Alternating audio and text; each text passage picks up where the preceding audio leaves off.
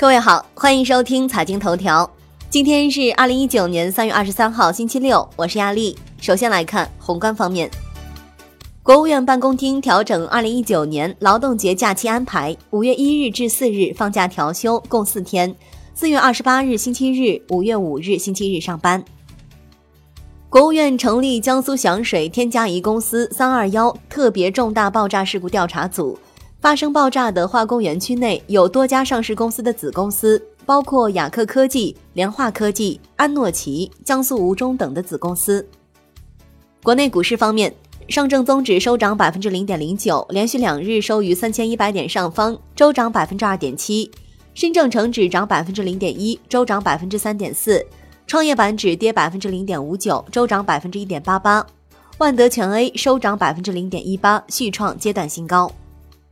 恒生指数收盘涨 百分之零点一四， 周涨 百分之零点三五， 国企指数跌 百分之零点二三， 周涨 百分之零点零八， 红筹指数跌 百分之零点九四， 大市成交降至 一千零七十七点三九亿港元，前一交易日为 一千一百四十点三亿港元。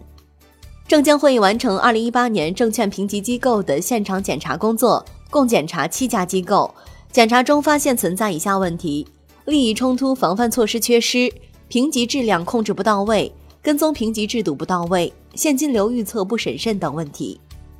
证监会表示，完成二零一八年资产证券化业务现场检查，发现包括现金流归集不规范、信息披露不完整等问题，下一步将加大业务建设和日常监管。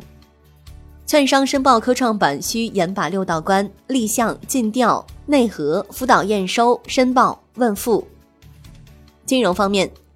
央行一季度城镇储户问卷调查结果显示，居民偏爱的前三位投资方式依次为银行、证券、保险公司理财产品。调查还显示，未来三个月内准备出手购买住房的居民占比为 百分之二十一点五， 较去年四季度的 百分之二十一点九 继续下滑。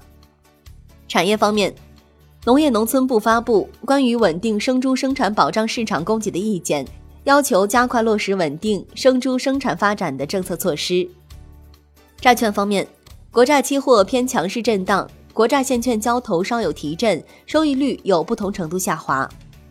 外汇方面，在岸人民币对美元是六点三十分收盘报 六点七零六零， 较上一交易日跌一百八十三个基点，本周累计上涨五十七个基点，人民币对美元中间价调贬九十四个基点，报 六点六九四四。